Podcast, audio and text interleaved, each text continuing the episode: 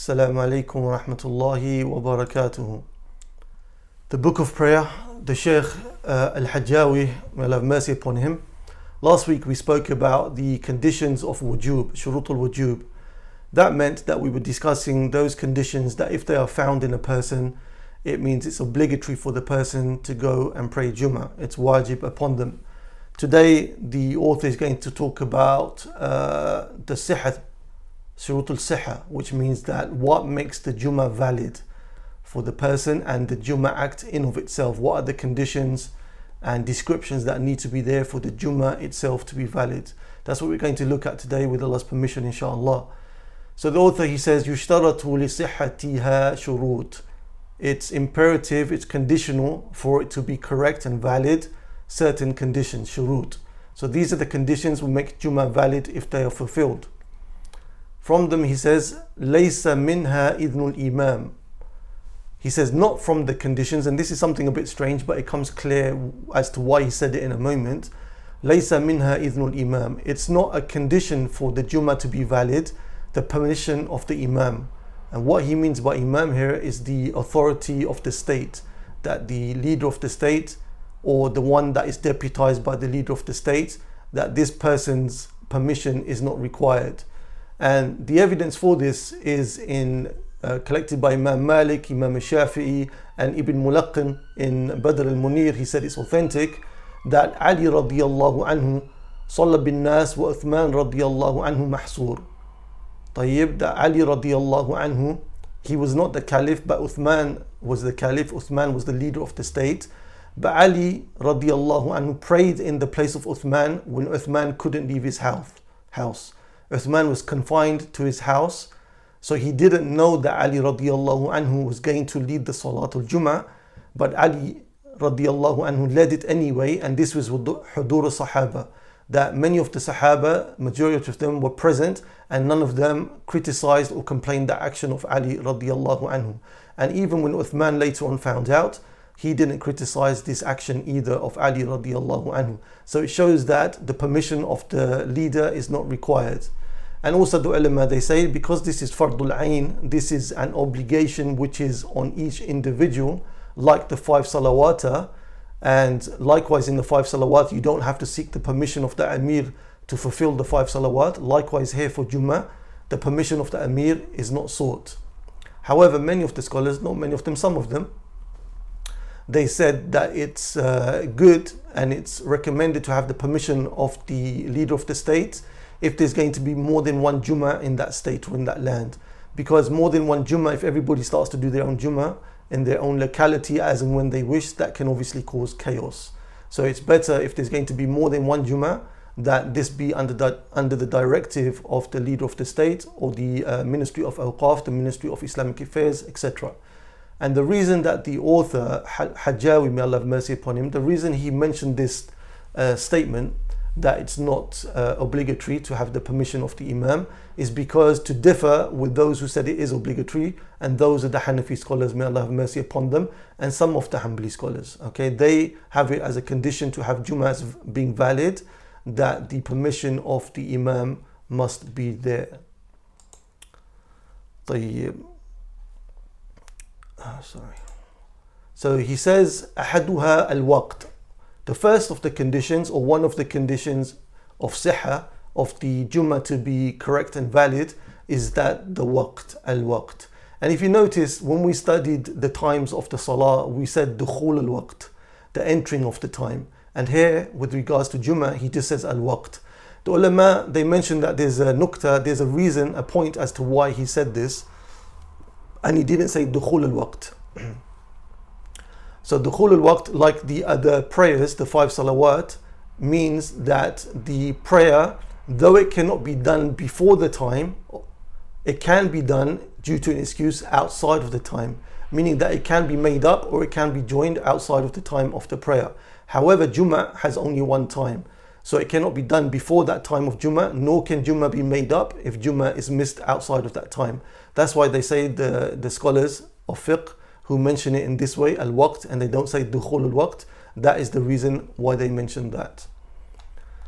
The author, he said, وَأَوَّلُهُ أَوْلُ وَقْتِ الصَّلَاةِ الْعِيدِ. The first of the time, the beginning time of Jummah is the beginning time of Salat al-Eid. So the same as when Eid time comes in the time of Eid Salah, that is the same time that Jummah can be prayed according to the author and the majority of the Hanbali scholars. So this is, what is the time of Salat al-Eid? The time of Salat al-Eid is 15 minutes or so after sunrise. Okay? Irtifa' al-shams qaid rumh.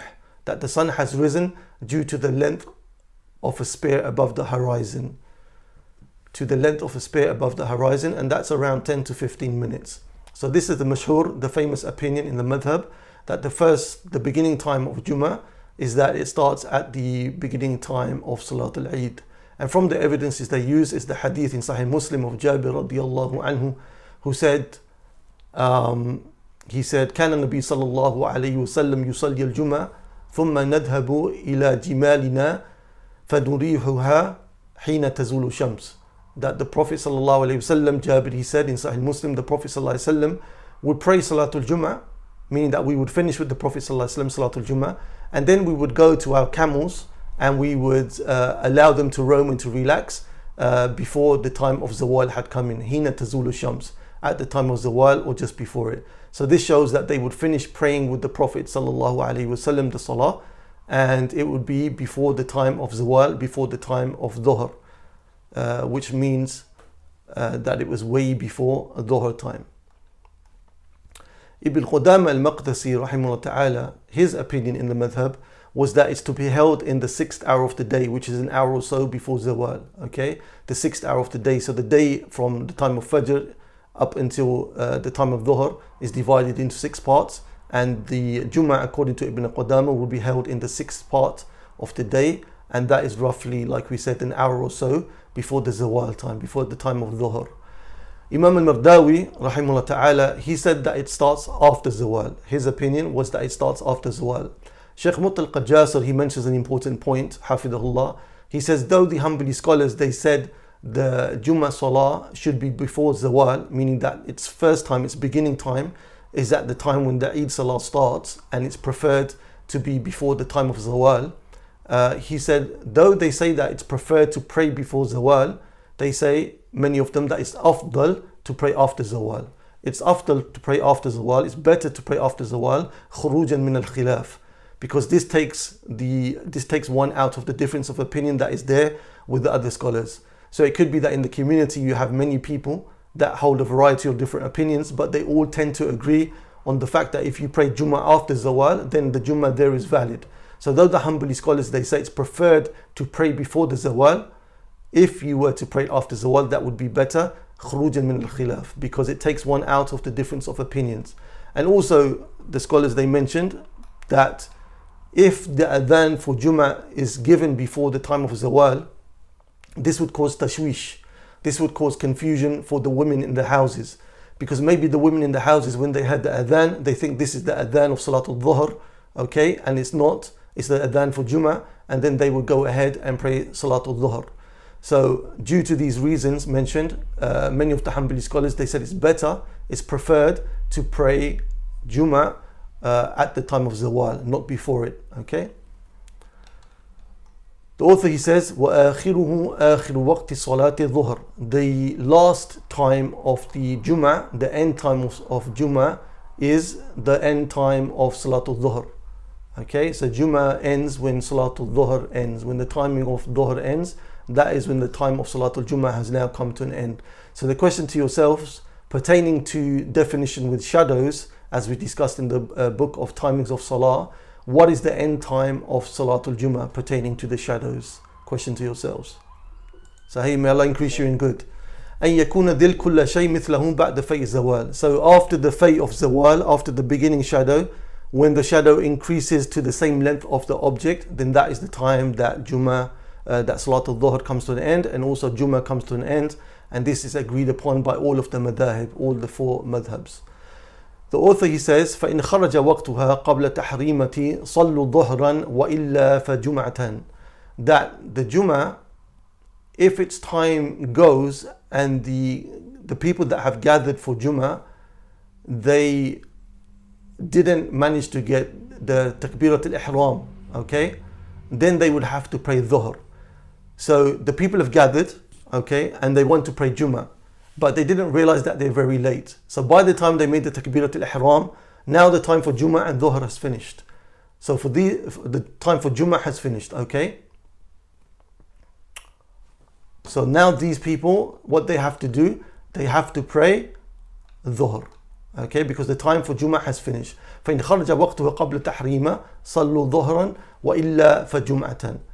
So what he's saying, the author, that if the time for the Jummah has finished before they make Takbirat al-Ihram, then they have to go ahead and pray Dhuhr. However, if they were able to catch the Takbirat al-Ihram within the time, and after they've made the Takbirat al-Ihram, the time has elapsed, they can go ahead and they can pray Jummah. Because according to the madhab, the time for a prayer is caught if you manage to catch the Takbirat al-Ihram in that time, okay? So as long as you got the Takbirat al-Ihram before the time of the prayer elapses, then you are considered, according to the madhab, as having caught that particular salah with regards to its timing, okay? With regards to the timing. Ibn Taymiyyah, as a second opinion in the madhab, he said this is not the case. It's only the case if you catch a full rak'ah, if you catch a full ruku' with the sujoods of that unit, of that rak'ah, in the timing of the salah before the time elapses. That is the only time you will catch the salah. However, the author and the majority in the madhab, they say as long as you get the Takbirat al-Ihram before the time elapses, then you would pray it as Jummah. Otherwise, if you missed it in the time, you would have to pray it as Dhuhr. You will have to pray it as Dhuhr. The author, he says, the second condition for the validity of the Jummah is Hudur Arba'in min Ahli Wajubiha, is that 40 people have to attend the Jummah and the khutbah, not just the Jummah Salah, also the khutbah. 40 people have to attend it, these acts of worship, in order for it to be valid, okay? And not just any 40 people, rather, as we discussed in the previous lesson, they must be from the 40 people who the conditions of wujub fall upon them. So they cannot be travelers, they cannot be women, they cannot be the slaves, for example. So if you had 40 people gathered and they were travelers or they were slaves and they were women, they wouldn't be considered as being the number required for Jummah to be obligatory, okay, for Jummah to be correct. So for Jummah to be correct, it has to be 40 from Ahl al-Wujubiha, from the people that we discussed in the previous lesson, for whom Jummah would be obligatory upon them, okay. This is for the khutbah and the salah. From the evidences of this is what is narrated by Abu Dawood, Ibn Majah, Ibn Hibban, Ibn Khuzaymah, and Shaykh al-Albani rahimahullah ta'ala said it's authentic that Sa'd ibn Zurarah, he was awwalu man jama'a, he was the first of the people that gathered the people together for Jummah in Medina before the Prophet ﷺ got there. كَانَ يُسَلِّ الْجُمَّةِ فِي حَرَّةِ بَنِي بَيَاضَ. They used to pray Jummah in the place of Bani Bayadah. And the narrator of the hadith, Ka'b al-Malik, I believe it was, the narrator of the hadith, they said at that time there were 40 people present, okay, 40 people had attended the Salatul Jummah. So this is one of the evidences wherein they say that 40 people upon whom it's obligatory have to be there for the Salatul Jummah to be valid. Ibn Taymiyyah rahimahullah ta'ala, as a second opinion in the madhab, he holds that it's only 3, okay, a huge discrepancy between 40 and 3. So he says, according to him, that it's only 3, and the reason that he gives behind that, he says that the least of jama'ah, okay, because إِذَا نُودِيَ لِصَلَاةِ الْجُمَّةِ فَاسْعَوْا إِلَىٰ ذِكْرِ اللَّهِ. If the call to Jummah is made, فَاسْعَوْا, and فَاسْعَوْا, the verb, the command is given in a plural sense. And Ibn Taymiyyah says that the least of plural is 2, okay? So that the least of the plural is 2. So as long as 2 people from whom it's wajib upon are there, then Jummah can be established, and the third has to be the Imam, of course, okay?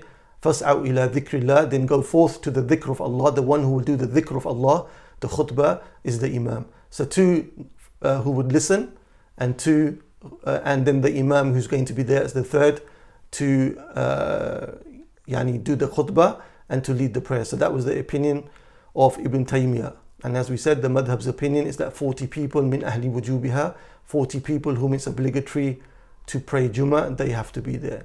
The third condition for its validity, the author, he says, الثالث أن يكونوا بقرية مستوطنين. The third of these conditions for the Jummah to be valid is that these people, okay, they have to be mustawtinin, and they have to be in a qarya. So the first thing, the qarya, the word qarya, normally it's understood in the Arabic language to mean village. But here the intention is not to use it as its meaning of village. Rather it means a land, whether the land is small or the land is large. So the ulama, they say, for example, in Surah Shura, Allah Azawajal says, لِتُنْذِرَ أُمُّ الْقُرَى وَمَنْ حَوْلَهَا, that you warn the al-Qura, the people of al-Qura. And al-Qura, as we know, is Mecca. And Mecca is much larger than a village, okay? And also, of course, the surrounding areas mentioned in the ayah. So they say village here, al-Qura or al-Qarya, doesn't necessitate its linguistic meaning. Rather, it means a land, whether it's a large land or a small land.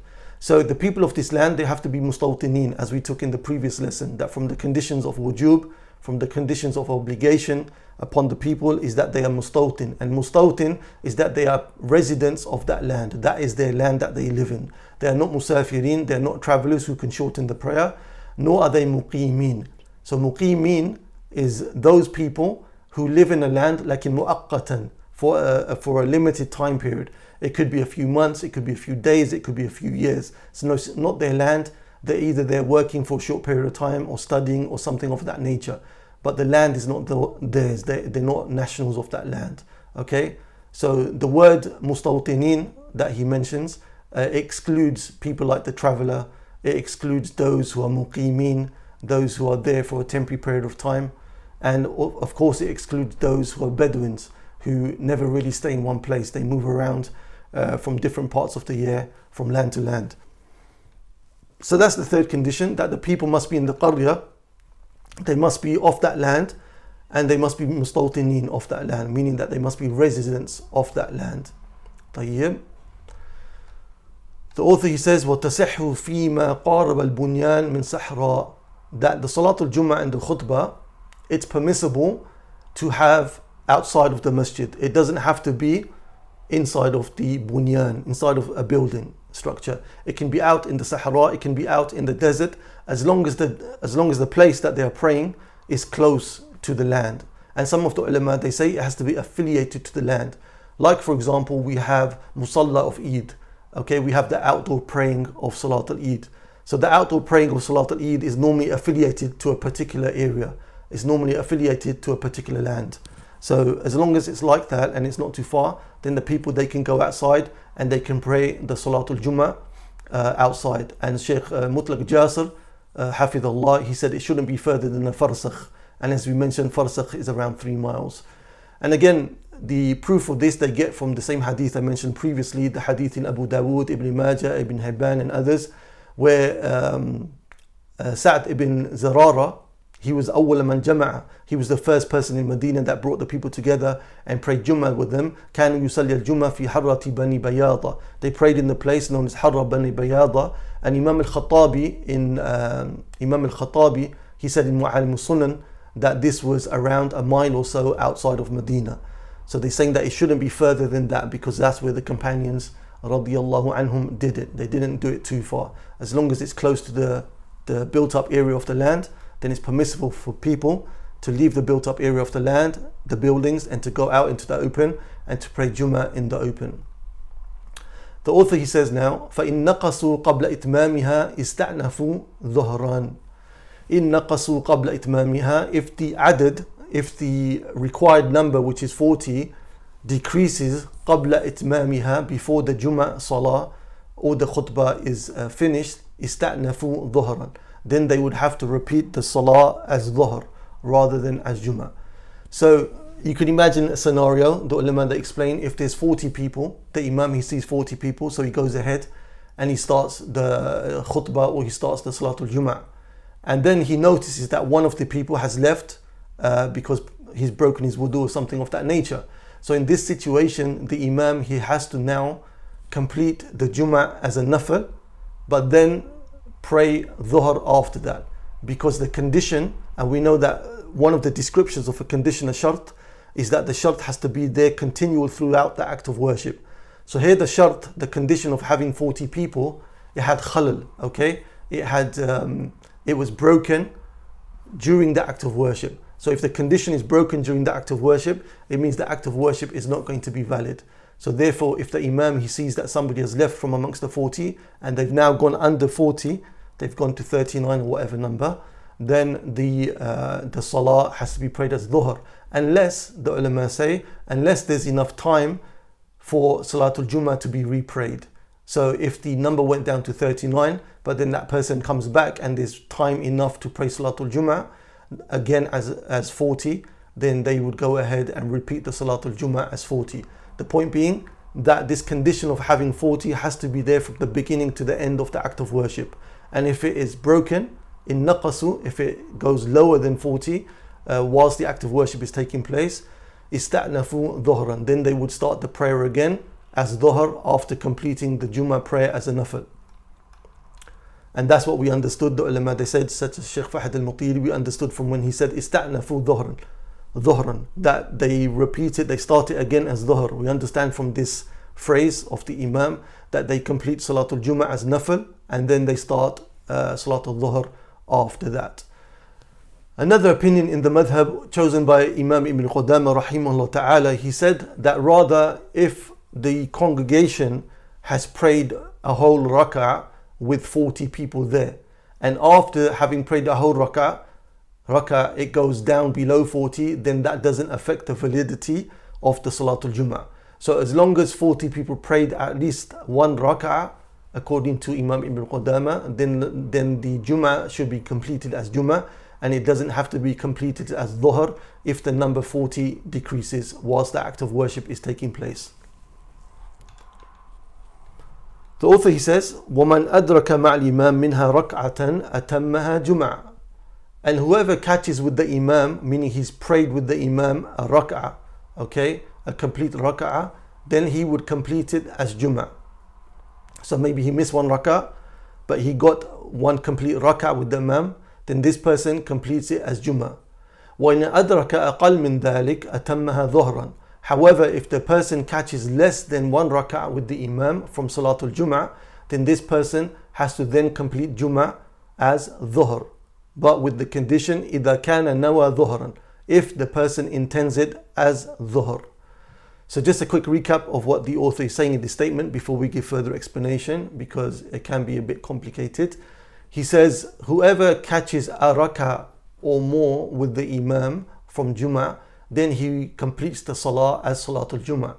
However, if the person catches less than a rak'ah from Salatul Jummah with the imam, then he has to complete it as dhuhr.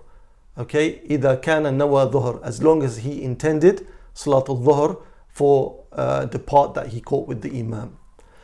So the ulama, they explained that the masbuq, and masbuq as we know is the one that has missed a part of the salah with the imam. The masbuq in Jummah, he has two situations. The first of them is that he catches a rak'ah with the imam, okay? So this person, he's caught one rak'ah with the imam, he missed the khutbah, it doesn't matter. As long as he caught one rak'ah with the imam, it does matter in the sense that it's something which should never optionally be done, but if it happened out of his control that he missed the khutbah, he got there late and he manages to catch a rak'ah with the imam, then he can still complete the salah as Salatul Jummah. Because in the hadith collected by Imam al-Nasa'i rahimahullah ta'ala, and Shaykh al-Albani said it's authentic, man adraka rak'atan min al-jum'ati faqad adraka al-jum'ah. The Prophet sallallahu alayhi wasallam said, whoever has caught a rak'ah from Salatul Jummah, then he is considered as having caught the Jummah, meaning he should go ahead and complete it as Jummah. So that's the situation of the masbuq who catches one rak'ah at least with the imam. طيب. The second situation of the masbuq is that this person catches less than a rak'ah. Okay, so this person, he has to now pray dhuhr. He has to now pray dhuhr instead of Jummah because he caught less than a rak'ah. However, here there's two qaydin, there's two quyud. There's two restrictions or two matters that have to be present for him to be able to pray as dhuhr.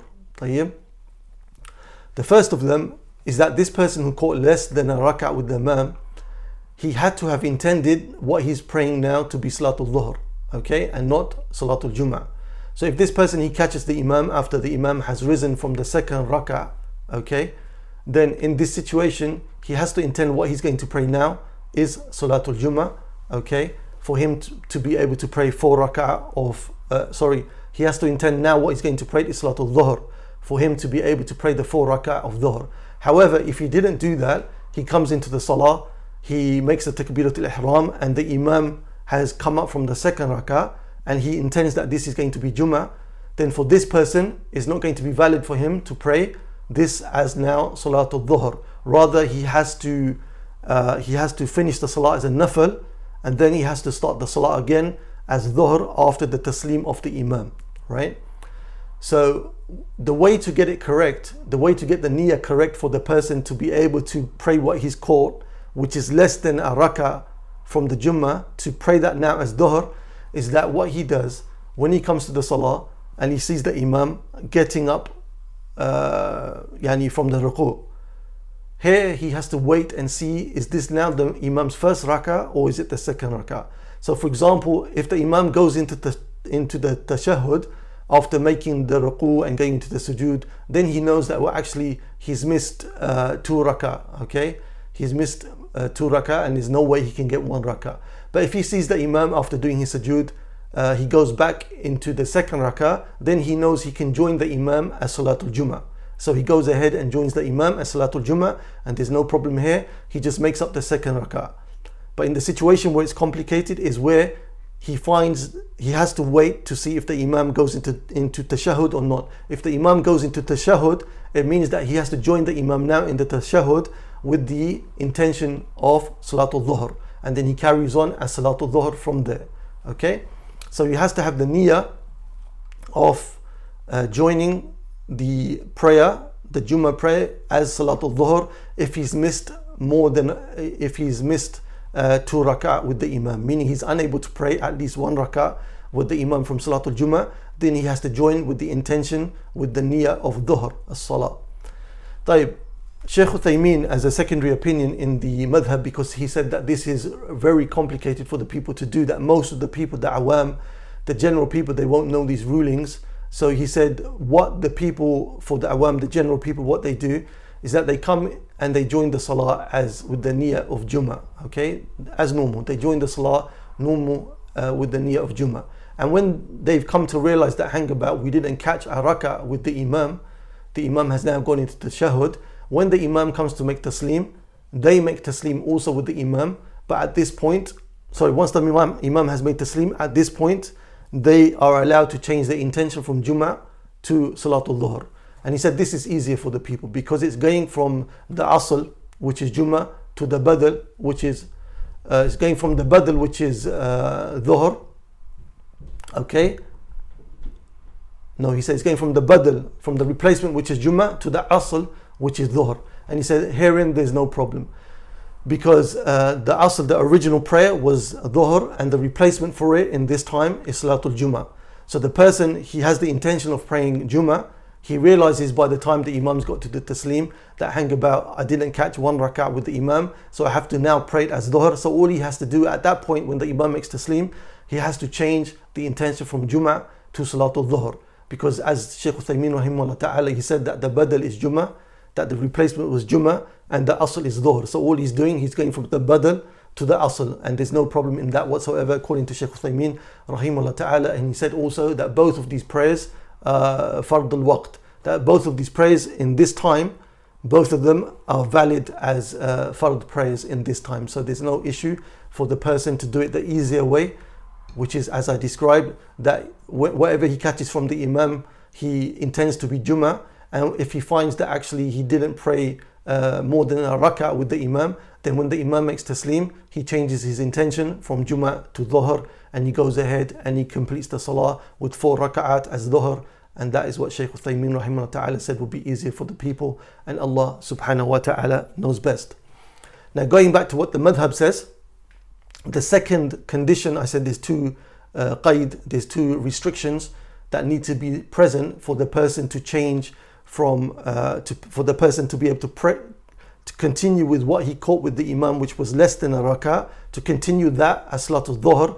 We said that the first condition was that the intention of Dhuhr had to be there, right, for that part which he caught with the Imam from Jummah, which was less than a rak'ah. The second qaid, the second restriction that has to be there, is to ensure that what he's praying from Dhuhr is in the time of Dhuhr, because as we said, many of the Hanbali scholars, they said it's better to pray before the waqt al-zawal. Okay, they pray Salatul Jummah before waqt al-zawal, which means that it's before the time of Dhuhr. Therefore, that if the person intends that he's going to pray dhuhr, meaning that he's missed the 2 rakah and he wants to pray dhuhr, this is only going to be valid if it's in the time of Salatul Dhuhr. Shaykh Abd al-Salam al-Shuwai'ir, he mentions the point, and he mentions the point, which is that what else can the masbuq, the one that has missed a prayer with the imam, do with regards to Jummah? What else can he do in the sense of, apart from changing his intention to Salatul Dhuhr, what else can he do? And in fact, this is something that he must do. Question to yourselves, is there something else that the musalli, the masbuq, can do rather than changing his intention to Salatul Dhuhr? Is there something else he can do pertaining to his Jummah prayer? There's something else that he must do. Question to yourselves, if he's able to do it. Tayyib, barakallahu feekum. So what Shaykh Abd al-Salam is saying, Shuwai'ir, he's saying before the person goes ahead and plays Salatul Dhuhr instead of Salatul Jummah, because he missed Jummah, right? He's in the situation, he's missed Salatul Jummah with the imam. He's only caught a little bit of the Salah. He didn't catch a whole rak'ah, at least with the imam. So he's not able to pray now Salatul Jummah. His situation is that he's going to pray Salatul Dhuhr with the conditions that I mentioned. Shaykh Abd al-Salam Shuwai'ir said before he does that, he has to ensure in of himself that there's no other masjid nearby where the khutbah or the salah is still taking place that he can get to. So for example, many of us who live in Qatar, we can hear that once our imam has finished the salah, the other imam down the road is still giving the khutbah. So in that situation, Abd al-Salam al-Shuwai'ir, hafidhullah, is saying that the person has to leave that salah and then go and join the Jummah, which is still hasn't taken place or still hasn't finished, and he's able to catch a rak'ah or more in that masjid. That's what's obligatory upon the person, rather than going to pray it as or complete it as Salat al-Dhuhr. But of course, if the person's in a situation like in the West, where the masajid are miles away from each other and there's no way he can get to another Jummah, then he would do what we described in these details, that he goes ahead and he continues the salah as Salat al-Dhuhr, and Allah subhanahu wa ta'ala knows best. Tayyib Shabab. The author now is going to mention the fourth condition for the validity of Salatul Jummah, and he's going to mention that is the khutbah has to be there, the 2 khutbah. This is the fourth condition for Salatul Jummah to be valid. But before I discuss this fourth condition, which is pertaining to the khutbah itself, okay, Shaykh Mutlaq Jasser, hafidhullah ta'ala, he said that there's 10 issues or conditions pertaining to the khutbah, and these are important to mention, okay.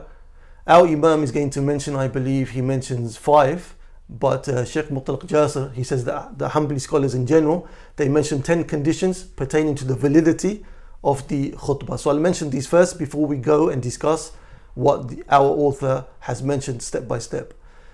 So Shaykh Mutlaq Jasser, hafidhahullah ta'ala, he said that these 10 conditions, and they must be in each of the khutbahs, in the first part of the khutbah and the second part of the khutbah. From them is dukhul al-waqt, that the khutbah has to be in the time of Salatul Jummah, obviously. The second of them, he says, jawazul imamati khatibi fiha, that it has to be that the khatib is valid as being a khatib.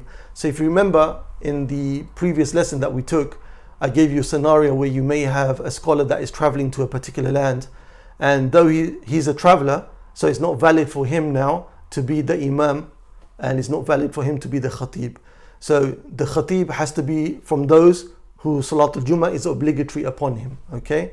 Therefore, he can be the imam. So he can't be a traveler, it can't be a woman that is well known, and it can't be a slave either.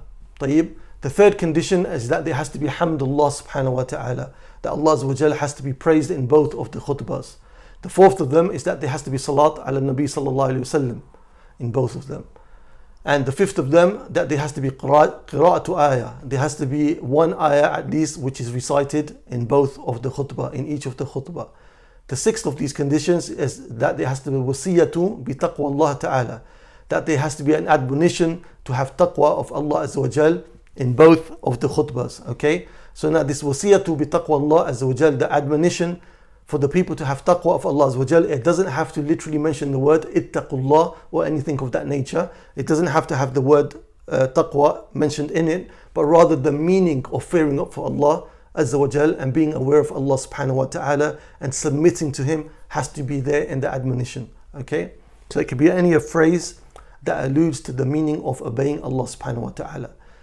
The seventh of these conditions is Hudur al-Adl al-Mushtarat, is that there has to be 40 people there in both parts of the khutbah. So if any part of the khutbah less than 40 people, then the khutbah becomes invalid. The eighth condition is al-Jahru bihaythu yusma' al-Adl al-Adad min al-Hadirin. Al-Jahru bihaythu yusma' adadan min al-Hadirin. That the Shaykh here is saying that the khutbah has to be loud enough for at least a group of the people that are present to have heard. So if the person doesn't have the microphone and he has a very soft voice, he's whispering and nobody can hear him, then the khutbah is going to be invalid, because the maqsood, the objective of the khutbah, is to give an admonition, and if nobody's able to hear the admonition, then it means the khutbah is not going to be valid. The ninth of them is that there has to be niyat al-khutbah, that the person has to intend that this admonition is khutbah. So the ulama, they say for example in some countries, okay, and it's not correct to my understanding, that people, they give like a small dars before the khutbah, right? They give like a lecture before they start the khutbah, and some of the people that do this, it's very strange. They will give you a half an hour dars before the khutbah, and the khutbah will only last like 2 or 3 minutes. So they change their affairs and they make them upside down. So it could be that a person gives this dars and then he says, okay, I've given the admonition, there's no need for a khutbah now, let's go ahead and just start the prayer. So this would be invalid. Rather, there has to be a niyat al-khutbah, that what you were giving as a dars, you didn't have niyat al-khutbah, you didn't have the intention for khutbah, so it's not going to be valid. And also the last of these conditions that Shaykh Mutlaq Jasser mentions is al-muwalatu bayna al-khutbati wa salah, that there has to be continuity between the khutbah, both of them, and in of themselves, that khutbah 1 and khutbah 2, there has to be muwalat, continuity, and also between these two and the salah, there has to be continuity, okay? Because these acts of worship, they are connected, and there has to be muwalat, wherein that the break between them shouldn't be long. So if any of these conditions are not there, then the khutbah will be invalid. The khutbah will be invalid. And also, of course, if the khutbah is invalid, then the Salatul Jummah would also be invalid.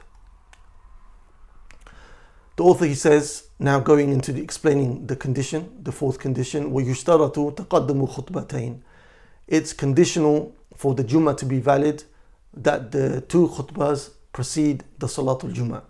يُشْتَرَتُ تَقَدَّمُ خُطْبَتَيْن. And from the evidences of this, the clear evidence, as we know in Surah Al-Jummah, يا أيها الذين آمنوا إذا نودي للصلاة من يوم الجمعة فاسعوا إلى ذكر الله. أو you believe, if the call to the Jummah Salah is given, then فاسعوا, then raise to the dhikr of Allah subhanahu wa ta'ala. And they said that the dhikr is the khutbah.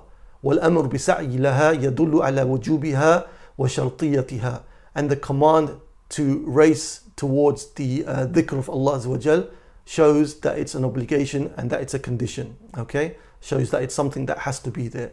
And also in the hadith in Bukhari and Muslim, we have the hadith of Ibn Umar radiyallahu anhu, who said, كان النبي صلى الله عليه وسلم يخطب خطبتين ثم يقعد بينهما that the Prophet صلى الله عليه وسلم used to give two khutbah and he would sit between them.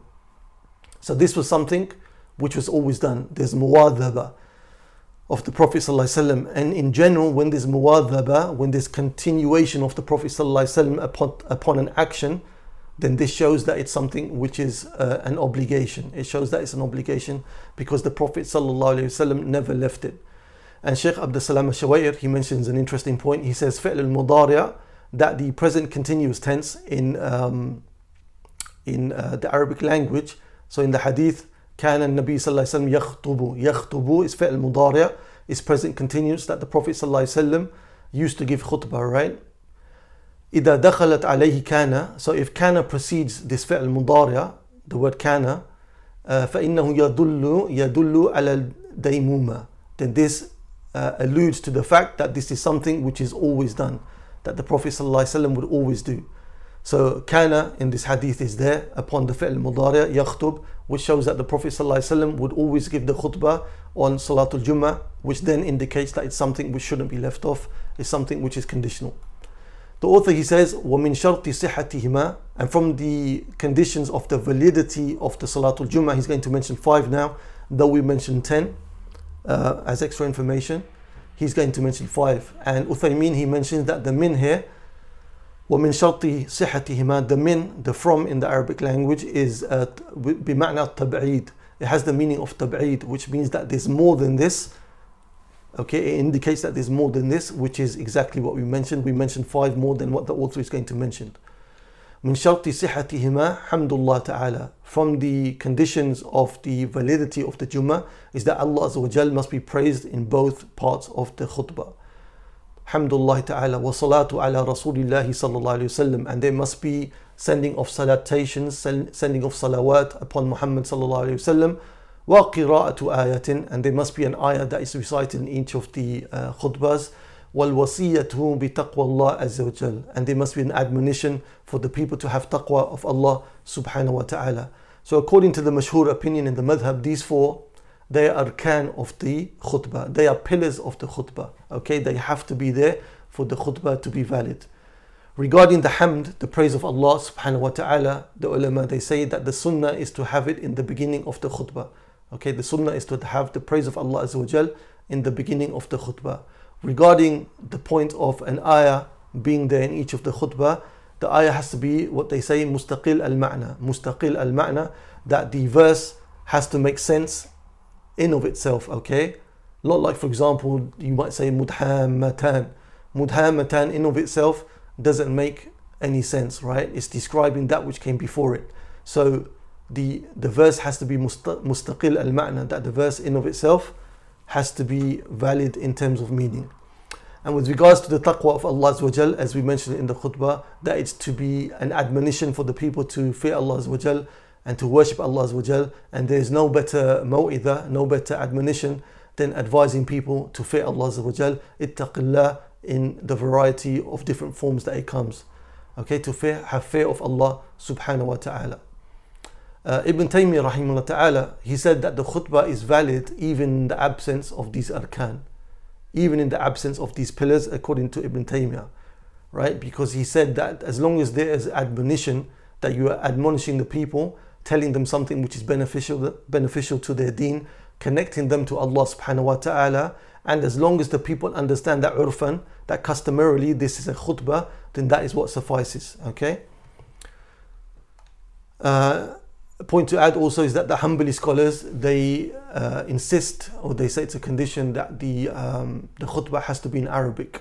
Okay, the khutbah has to be in Arabic, at least the 4 pillars that have been mentioned: the hamd of Allah Azza wa Jal, the salah upon the Prophet Sallallahu Alaihi Wasallam, the admonition to have taqwa, and the 4th of them also, okay, which was qira'atul ayah, to have a verse recited. So all of these have to be in Arabic according to the Hanbali scholars.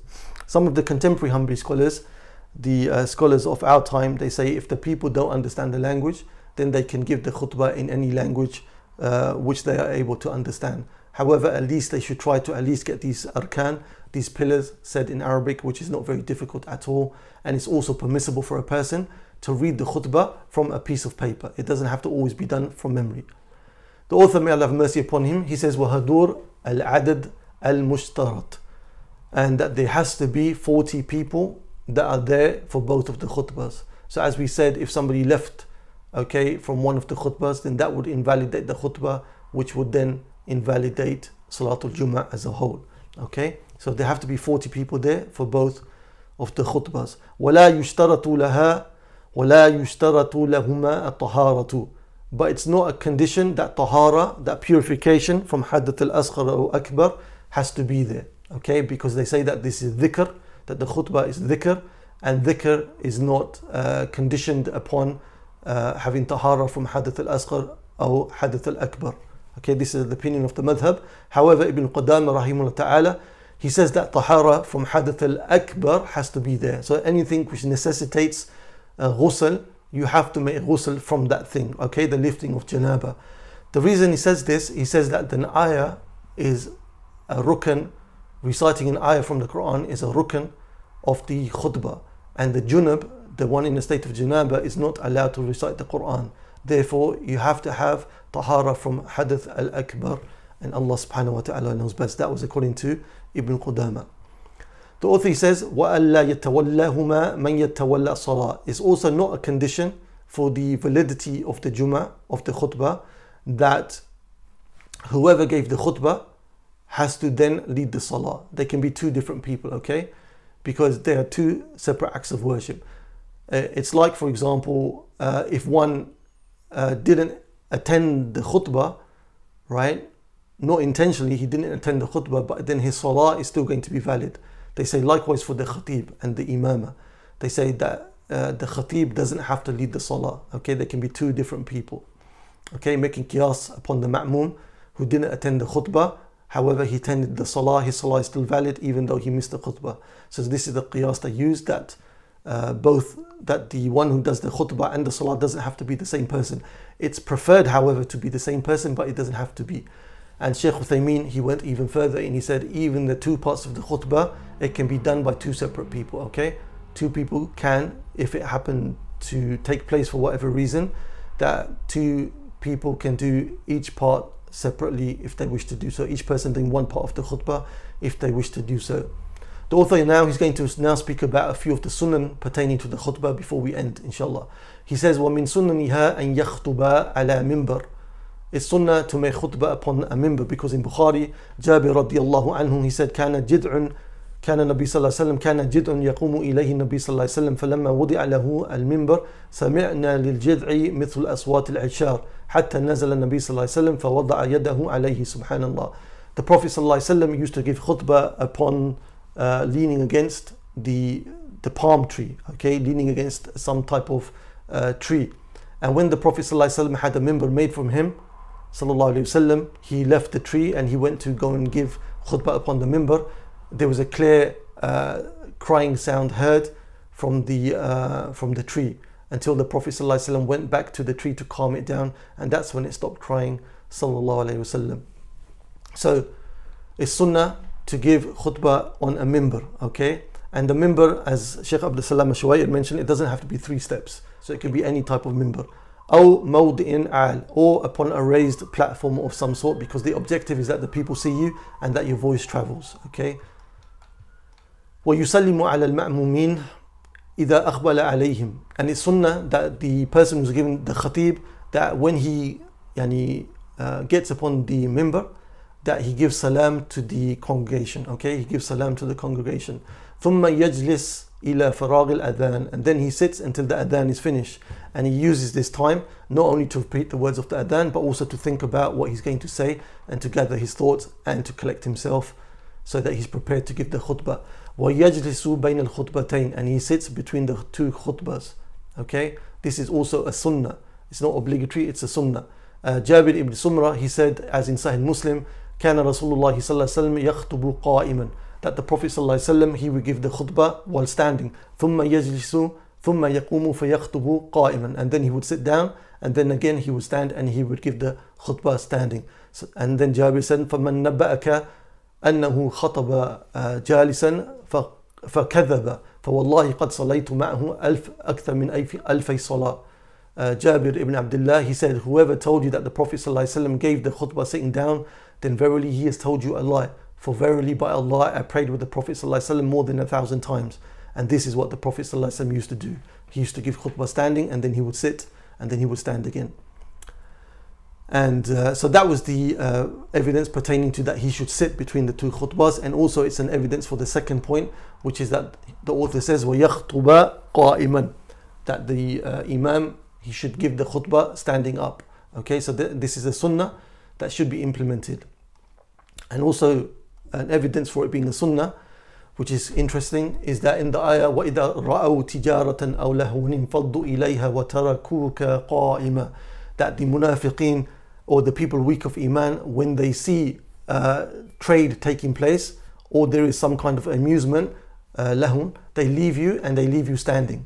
Okay, so here, the description given of the Prophet ﷺ is a description that he's left standing, okay? And in the Arabic, in the rules of fiqh, it's understood that this is an action. Okay, the description of the Prophet ﷺ standing is a fi'l. And the fi'l, there's no wujub for a fi'l. There's no obligation for the action in of itself being just because it's an action. So the ulama, they say just because it's an action, it doesn't allude to that it's obligatory. So it's taken as being something which is mustahab.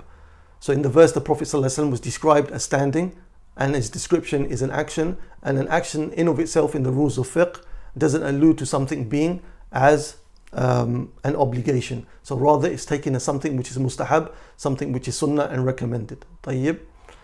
And another riwayah in the madhab of Imam Ahmad is that the qiyam hal al-khutbah is wajib, that standing in the khutbah is something which is wajib, but this is not the majority opinion amongst the Hanbali scholars. The author, he says, وَيَعْتَمِدُ عَلَى سَيْفٍ أَوْ قَوْسٍ أَوْ عَصَى. The person, he stands and leans upon a sword, or he leans upon a bow, okay, which is used in archery, or he leans upon a stick, okay. Shaykh Abd al-Salam al-Shuwai'ir, he mentions a very interesting point. He says, التحقيق في هذه المسألة. He says the reality or the correct understanding of this mas'ala is as follows. أن التخير هنا ليس تخير تشهن. He says that the choice here of these three things, to stand upon, to lean upon a sword or a bow or upon a stick, is not tashahi. It's not that you have the choice of I can choose one of these three things. He says rather وَإِنَّمَا هُوَ تَخِيرٌ حَالٌ. Rather it's a choice of situation. So for example, the people of jihad, when the time was they're in jihad, they would be using swords. Their situation would be, their hal would be that they would have swords with them, so they would lean upon the sword. So it's not that today in our khutbah somebody comes along with a sword and leans on the sword. This wouldn't be right. Rather, in today's situation, what would be normal is for a person to lean upon a stick. And Allah subhanahu wa ta'ala knows best. And then the Shaykh Abd al-Salam al-Shuwai'ir, he said, فَإِن لَمْ تَكُنْ إِنْدَهُ عَصَى فَقَالُوا يُرْسِلْ يَدَيْهِ مَعًا. If the person doesn't have something to lean upon like a stick, then he puts both of his hands by his side. أَوْ يَقْبِدُ الْيُمْنَى بِالْيُسْرَى. Or he grabs the hands as follows, okay? He grabs the right and the left as follows. كَهَيْئَةِ الْمُصَلِّ. Like the person when he's in salah, his two hands are together like that. That's how the person would have his hands whilst giving the khutbah, if not at his sides, if he doesn't have something to lean on.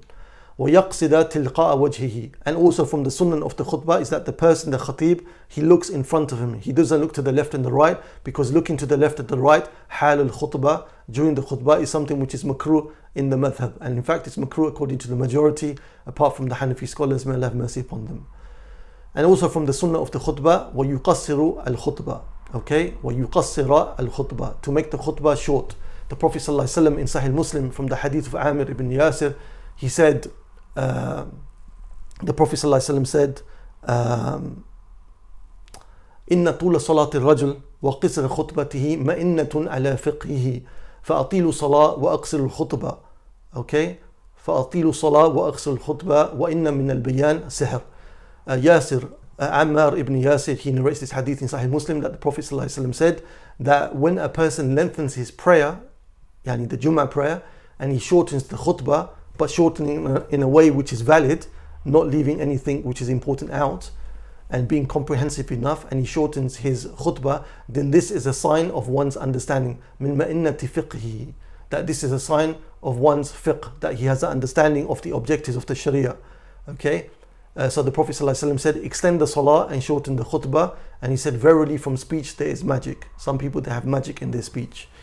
And the ulama, they explained that one of the reasons for the khutbah to be short, in fact, is that, of course, if the khutbah is too long, like this lesson is getting quite long now, if the khutbah is too long, then people, they're going to lose concentration, number one. Number two, they won't be able to retain the benefits of what was being said. Okay, they won't be able to retain the benefits of what was being said, and that loses an objective. The author says, and from the sunnah, وَيَدْعُوا لِلْمُسْلِمِينَ. And from the sunnah is that the imam, he makes a beneficial dua, not for himself, but rather from the Muslims in general. And it's permissible also to make dua for any individual Muslim if there is a benefit in doing that. Okay, and also why the imam should make dua upon the minbar for the Muslims is because this could be a time of istijaba. This could be a time where the dua is going to be answered, and it's something which is highly recommended to do. And the hadith, which is authenticated by Shaykh al-Albani, he said that the Prophet ﷺ said, "Man istaghfara lil mu'minina wal mu'minat, ja'ala Allahu lahu bi kulli mu'minin wa mu'minatin hasana." That whoever seeks forgiveness for the believing men and women, then Allah subhanahu wa ta'ala gives for that person with each believing man and woman a hasana. So you can imagine that when you say Allahumma ghfir lil muslimina wal muslimat wal mu'minina wal mu'minat al ahya'i minhum wal amwat, that Allah forgive the believing men and women, the Muslims men and women, the ones that are alive and the ones that have passed away, then for each person we are making dua for, that we get a hasana, we get a deed. So that leads into the billions and millions. So it's something which should be done. Dua in time of khutbah is something which is imperative, and the dua should be that type of dua wherein matters which are important to the Muslim ummah are mentioned. So sadly, many people, when they make dua, they don't make dua about those who are unjustly imprisoned in the prisons. They don't make dua for those that are unjustly being tortured and, you know, humiliated in lands like China. You hardly hear many khatib doing this, and this is something which is really sad to the heart. Tayyib, question to yourselves: should the imam raise his hands when making dua on the minbar, Salatul Jum'ah? Question to yourselves: should the imam raise his hands when making dua? Barakallahu fiqh, ahsanta. It's not to be done because it's not from the sunnah of the Prophet sallallahu alaihi wasallam. As in the hadith in Sahih Muslim, Amara ibn Ruwaybah, he saw Bishr ibn Marwan upon the minbar making dua. So Amara radiyallahu anhum said, قبها الله هاتين اليدين قد رأيت رسول الله صلى الله عليه وسلم ما يزيد أن يقول بيده هكذا وأشار بإصبعه المسبحة. Amara ibn Ruwaybah radiyallahu anhu, he saw Bishr ibn Marwan upon the minbar making dua, and in the hadith of Ahmad, he said that this was in the on the Jum'ah, making dua, right, raising his hands. So Amara, he said, may Allah Azza wa Jal make these hands ugly, and something to that effect, make these hands ugly, because I saw the Prophet sallallahu alaihi wasallam and he wouldn't do more when making dua than raising his finger like such when making dua on the minbar. And also the followers, they shouldn't raise their hands either, because the followers are supposed to follow what the imam is doing. Okay, so the followers also, the ones who are listening, when they make dua, they should only be saying Ameen silently, and they shouldn't be raising their hands either. However, if we're in a place where people are so accustomed to doing this, we shouldn't make a bigger issue out of it. Rather, we should try to teach the people once we develop relationships with them, and try to spread the sunnah as best as we can. Allah subhanahu wa ta'ala knows best. That which was correct and clear was from Allah Azza wa Jal. Any mistakes and confusion, shortcomings, myself and shaitan, I ask Allah subhanahu wa ta'ala to forgive me. I ask Allah Azza wa Jal to reward us immensely for this short effort that we have made. I ask Allah Azza wa Jal to make us from those who understand and act upon what we understood, and to teach to others what we understood. Ameen. Wa sallallahu ala nabina Muhammad sallallahu alayhi wa sallam. If you have any questions on the topic, then feel free, inshallah. Wa jazakumullah khair for your patience.